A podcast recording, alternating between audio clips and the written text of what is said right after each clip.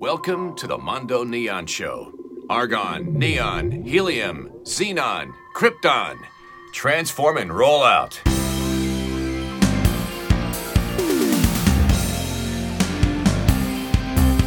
Hey listeners, it's Max at Mondo Neon, and I'm with Kira Oglesby, artist, neon artist. Thanks for coming on the show.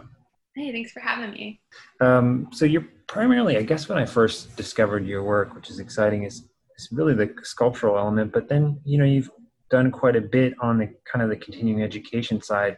Um, your practice is is really great. I think you you know it's you've really shown uh, at least through Instagram what I've seen just kind of just the leaps and bounds I guess of of learning neon, doing all kinds of uh, just all kinds of signage, you know, stuff that's a variety of media.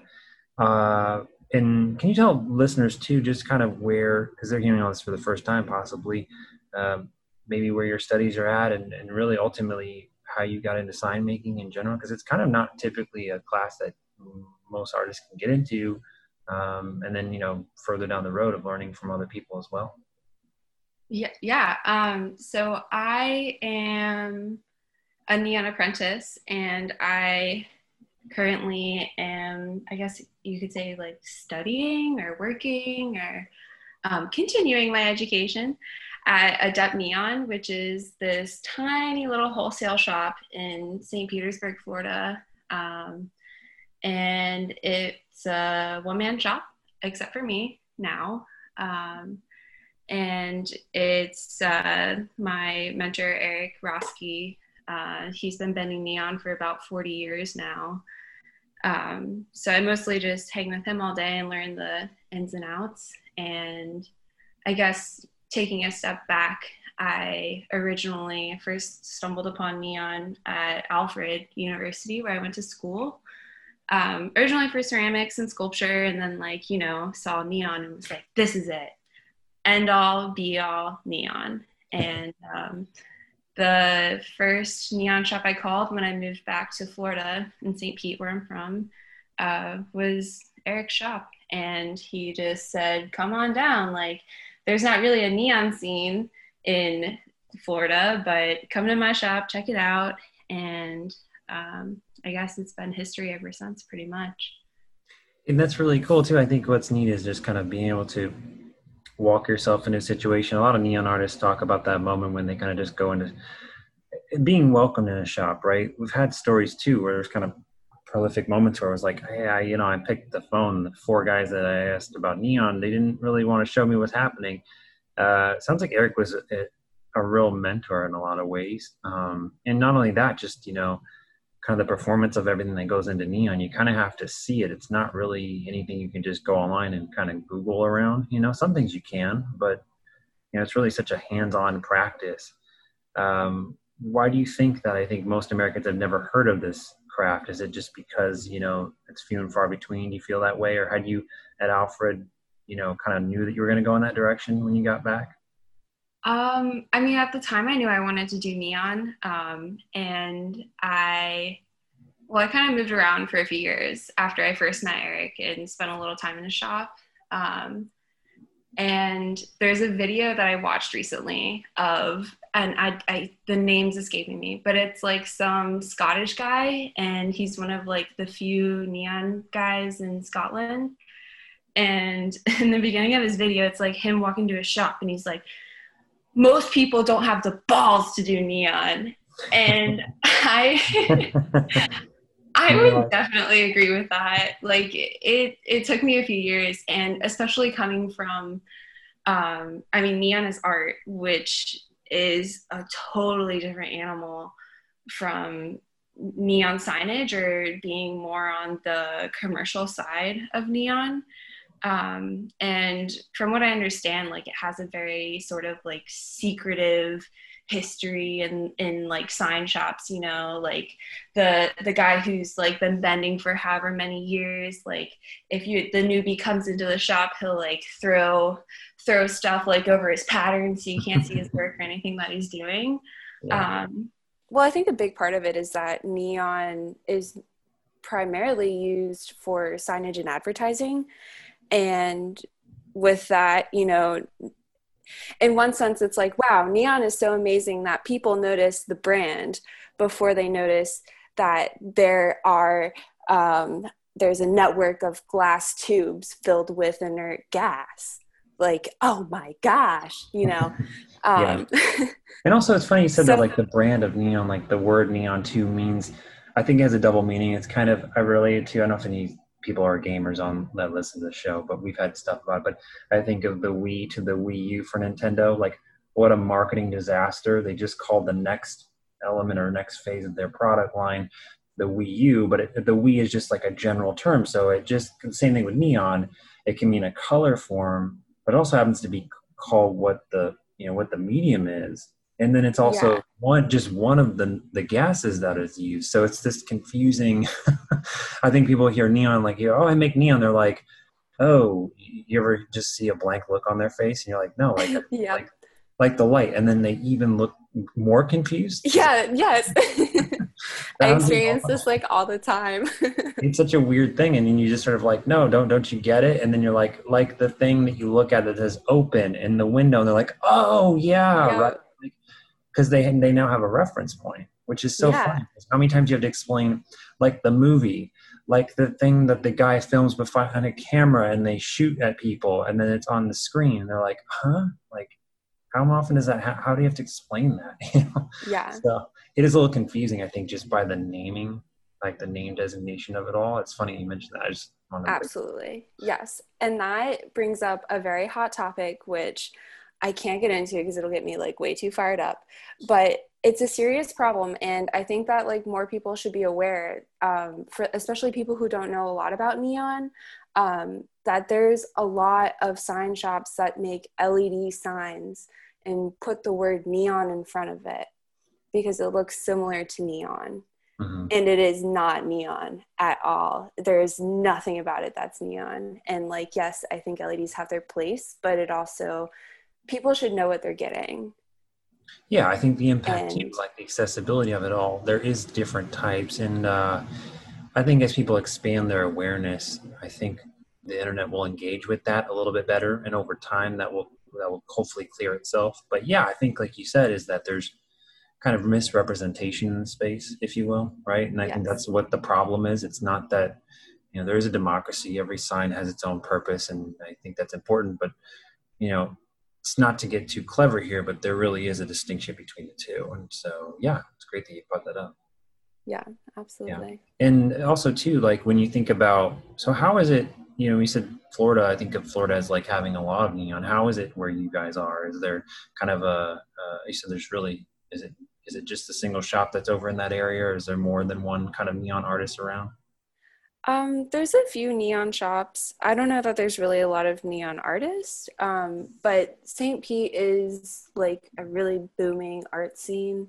Um, so there is neon and it's like hip you know and i feel like the exposed neon in like cans is like really popular um, so you see a lot of that in um, in places or like um, now i see a lot of like it's called like like a selfie station or something and it'll be at like a bar or like um, like we've done for bars where it'll say like treat yourself or um, something like that, you know, and you take pictures next to it. Which is interesting because um, I think of also, we talked about this is you know, it's important for events to help kind of bring people together. But now with COVID going on, it's almost like Neon has kind of received a different type of attention, whereas people are just saying, hey, look, we're still open. Like, I like that. Mm-hmm. Or it, it's an ideal place to be able to just keep people uh, around, you know, like to help yeah. them kind of understand that there is a business here and it is still functioning. Like, I think Neon celebrates a lot of different things. Um, but you know, a lot of the reasons why it does stay on is because there's a host of reasons. Whether it's like you said with Miami, there's a cultural significance to that neon on the boardwalk, and then mm-hmm. some other times it's just for the sake of having something flashy. I think that it can do a lot of different things, which is kind of great. You know, for one, you know, it gets it gets into different places. But I, there's some, I guess, uh, best ways for neon to be used sure i think so but and there are a lot of ways you know there's there's a history to it you know you can use it in a lot of different aspects where mm-hmm. you know you put a lot of your kind of uh, work into into different projects. How I guess how excited are you to be able to share different things you guys are making and putting out there? Is there some that kind of hold more importance to you right now, like you can think of that you want to kind of just talk about? Oh gosh. Yeah. I mean, like, we're always making cool stuff. It like blows my mind. Actually, like, anytime that, like, I even like have it to bent, lit, like on a sign, I'm like so overblown with like joy that this like thing happened and like came to be or like to light, we'll say. Um, but right now, I mean, I'm still really excited about this neon kite that we made. Um, and it's just like nice simple silhouette of a kite um, in like these pastel colors on a hand bent metal frame. And it's uh, just like really thin steel rod so it goes um, with the neon itself. Um, and it just makes me so happy. Like i love seeing it. And it's my neon baby. Um, you know. making something like that too is is um i know because we think of a lot of different pieces. I i have you know there's a lot of depictions of words and stuff like that and that's important i think too you know there's nothing to take away from that i think uh, but more kind of the more memorable pieces there's always some sort of like iconography behind it. It takes a subtle leap and kind of there's a, tar- a kind of a turning point where you know you start kind of start to notice it a little bit more you know because it is a thing and it is like kind of alive in a sense like it's working and it's lit up um, and I think those are fun pieces. You know, they're they're definitely accomplishments because they're not easy to commit. You you can't just explain to somebody. You have to really kind of like, okay, how is this going to be made? How is it all attached? You know, what is it? What are the tackling of the challenges that lie ahead, right? And so, yeah, um, yeah, I think you kind of have to just trust that. You know, and I love the shared story of you know having someone else working with you. I think I've I've learned a tremendous amount just by being around different neon makers and just having that that idea that you can you can do this but you have to follow these guidelines. Like there are restrictions to making yeah. neon signs. It's not hey come in here and throw whatever you want against the wall and we'll make it right? So you get anxious but then you know you kind of have to heed those properties and stay in that that zone of like okay what's realistic and how much of this can be achieved in physical glass form? And then you kind of have to strike a balance. It's kind of a, a fun it's kind of a bit of a jigsaw puzzle really in the end yeah, I would say that there's a lot of problem solving that goes into any sort of neon thing that you make. Um, yeah, and then also too, just addressing the you know the area we talked a little bit about what it's like down there. Um, it takes so much time and dedication to get some of that across too, where you talk about um, the process. It must be fun to connect with some of these businesses. Like I, I think I've seen the tattoo shop sign you guys have made. Um, and just restaurants you know some of the places that are kind of quote unquote opening up you know whatever phase they're under. Mm-hmm. and uh, has it been positive in terms of like the lights coming out and bringing kind of the, the businesses up and kind of getting them a little bit more propped up if you will? Yeah i mean like i hope so. Um, i of course i notice neon signs whenever i drive down a road. Um, but i think other people do too. Actually um, there's a guy who he's like in a shopping plaza and he's the only store open right now and he's the only guy who has neon. And he said that like now that there's like no cars in the plaza you just see this like awesome glowing green thing from across the street.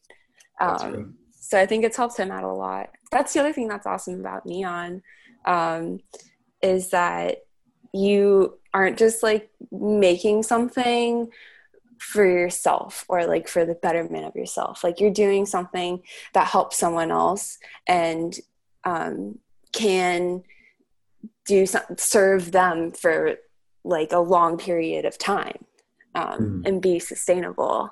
Um, so i quite like that. I do too. I think you know the the the vintage sign appeal has definitely been established online i think. But for for a lot of those places you know they're really the the, first chance they can get to kind of letting people know that there's something going on inside. I think even when the lights are off in the inside of a store, I think it's something really interesting that still makes you want to stop and look at the outside of whatever's happening, you know, even if it's not included. And then you can go to things like installations and art installations. And there's a whole kind of depth with neon, I think, too, that people are kind of reluctantly kind of unaware of. Maybe they just kind of pass it by. Mm-hmm. it's just sort of the narrative that's strikes them when they walk between each store. But yeah. what I've learned is that even with the glamorous neon signs, you still need the ones that are kind of famously just sort of need to be finished or still broken or still kind of put on a pedestal. But you know, for whatever reason, they're they're kind of you know stuck in the middle of nowhere. I think those are all the the kind of the fun moments, you know, and that, like all these time periods, you know, that could come come and gone, but there's still kind of a resurgence all the time happening. It's like never going to really kind of go away because as much as you find it to be, you know, kind of, uh, I don't know, maybe people find it too much. Uh, there's still a lot of places that still understand that there's a, a big need for it because there's there's a reason for it was there 50 years ago and now needs to be there again, which is fun because then you kind of get to see the whole historical element come in. Um, community groups kind of come together uh, and fly their kind of you know neon flag for for a crucial moment, you know, especially when signs are meant to be there. Um, and I think artists are really given that extra push too. Like you could go, go maybe go to the same sign shop that initially had made it, or maybe a new one that had come up, and so they get the opportunity to work on this this really awesome piece of uh, of neon that had been around for a while. And I'm, I'm, sure there's a lot of those signs in that area. I'm guessing it's you know like you said, it's, it's it has a lot of signs going around. So it'd be kind of fun to see and document those signs. You ever get a chance to kind of oh, yeah. photos of those and, and walk around and all? Um, I, I don't know, not too much walking around. Um, but there's there's definitely a, a, few places that have historical neon, um, like the Floridan Hotel that's in Tampa. And I wasn't there at the time, but Eric actually redid all of their neon, and it's like massive and on the roof. Um, so just like even knowing that and knowing the person who made that is like incredible. Um, but uh, there's also like uh, the sign it used to it was like a, a giant globe that revolved like constantly in a circle. And it was like world's famous liquors or something. And the store was it was like historic landmark been around for like so many years. And then i think it either like closed or got burnt down or something. And the sign was like technically like now like that it's no longer grandfathered in like they were gonna like rip it all out and get rid of the sign. Hmm. um, and then a local bar fergs bought the sign and eric fixed the neon for that too actually. Um, and now it says like fergs on the side fergs world famous instead of like the world liquor world liquors. Yeah i like that too like you know even the challenges that he'd seen i mean you know it's not like uh they're unaware of that. You know, there's a certain style element that was really put together in those kind of Art Deco pieces, especially depending on how the the kind of the area was laid out. You know, you look at some of those buildings and you can't imagine anything else but neon being on them. That's kind of fun. Mm-hmm. You know, there's like a, a neon economy. Like you have to say, I'm going to spend the money and we're going to keep it up because this is what we're known for. And it's kind of neat when businesses get to that point, or hotels or whatever for that matter. But uh, it's kind of a turning point, I think, especially now where people make it a regular feature. It's like, hey, go there. They've got that cool sign. You know, you definitely want to yeah. check that place out. And it can almost be that. Um, I think art can be a symbol for that too. You know, there's, it's a, a, neon's kind of a bit of a preservation, you know, kind of type moment. Even though it's really fragile, it has, you know, such a structure to it, and there's such mm-hmm. a presence. You know, do you find you are you able to kind of go back into your own work uh, or just you do you want to kind of go off on that independent route, or you kind of going to hold down the shop for a while? Like, what's your what's your angle right now? Um. Oh gosh, I mean, like, I hope that I can stay in this shop and just like bend neon forever. I mean, it's kind of like it for me. It's neon's incredible. It's it's just like so amazing. Um. And yeah, uh, going back to what you were saying about um, like neon signs are just as much art as like neon art is you know like just like the the craft that goes into these signs especially the old ones with like porcelain housings and stuff like they're just like they're so beautiful and like i'd i'd love them um I'm reading through this book right now. It's like how to sell neon, and it's from like the 70s, and, and um, it's it's actually really cool because it has all of these diagrams of um, signs you can make, and it's like you know like business proposals but it has like these diagrams of the signs with like the run for the transformers and like where the leads go and stuff.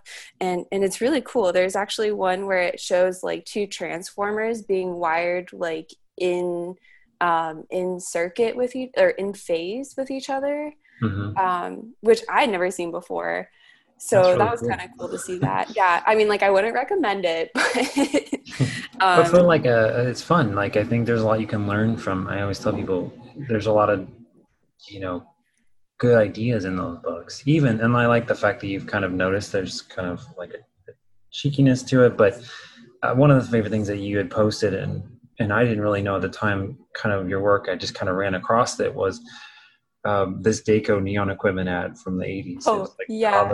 there was like a, a, picture, and to kind of picture people that are listening right now, you might not know, but it's a, a neon equipment ad. It's probably 20, 30 years old. And, and on the front of it is a, is a, you know, manifold and, you know, the whole substation there, if you will, of neon equipment.